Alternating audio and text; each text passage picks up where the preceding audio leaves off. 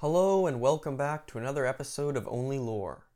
Continuing the Warhammer 40,000 lore series, today I'll be covering the Forces of Chaos. If you haven't listened to the previous episodes yet, I recommend you do so just to have some more context on what I'm talking about. In the previous episode, I discussed the warp and some of its strange properties, finishing off with one of its most dangerous ones the existence of sentient beings within the warp. The scope of what kind of creatures may dwell within the warp is endless, but today I will focus on the most significant ones the forces of chaos. The warp is a reflection of reality, where the actions of mortal beings have real repercussions. And in the case of chaos, it is really the collective emotions of all living things that have been amalgamated and twisted inside the warp to create perhaps the most horrible and truly evil thing in all of Warhammer 40,000 the gods of chaos. There are four gods, with each one embodying a different aspect of mortal existence. The first among them is Khorne, the blood god. Khorne is the god of war, violence, and bloodshed, and in a galaxy of eternal war, Khorne has grown to be the most powerful among the gods, for Khorne cares not from whence the blood flows. The second among them is Tzeentch, the changer of ways. Tzeentch embodies change and destiny, as well as being closely associated with magic. Tzeentch has a great plan for the universe, and everything that ever happens or will happen is just one more part of his plot. The third among them is Nurgle, the Plague Father. Nurgle embodies disease, decay, and destruction. All the plagues that have befallen mortal beings are his work, and he is always stirring up more to curse the galaxy with. The fourth among them is Slaanesh, the Dark Prince. Slaanesh is the god of excess and hedonism, exploiting the earthly desires of mortal beings.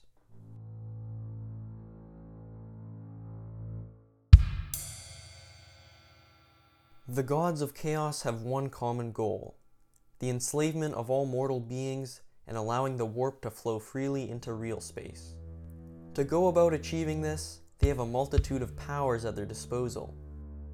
Each god commands vast armies of demons, lesser warp creatures split off from themselves, that still embody one of the god's values.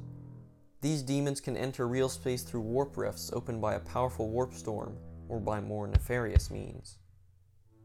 But by far the biggest threat to humanity and the rest of the galaxy is the corrupting influence of chaos.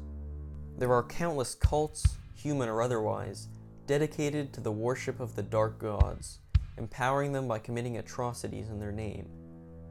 The gods have many ways of swaying mortals to their command, mostly with promises of earthly wealth or power, all with a terrible price to pay. But the most tempting offer they can provide is the possibility of immortality. If one of the gods favors a mortal enough, they will abandon their living form and become an immortal warp entity in the form of a demon prince. However, few have ever achieved such a feat, only the most depraved and ruthless being able to endure. It was such promises that swayed Horus to betray the Emperor and lead the Horus heresy against him crippling the Imperium and causing it to decay into its current state. However, even in his current state atop the Golden Throne, the Emperor still uses his vast psychic power to resist the Dark Gods and prevent reality from collapsing into their clutches.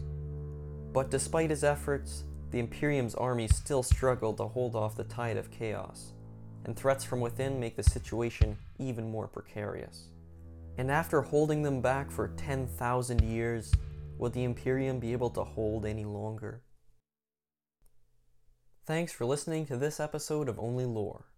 I hope to do more episodes on the lore of Warhammer 40,000 just like this one, so if you enjoyed, please consider subscribing and stay tuned.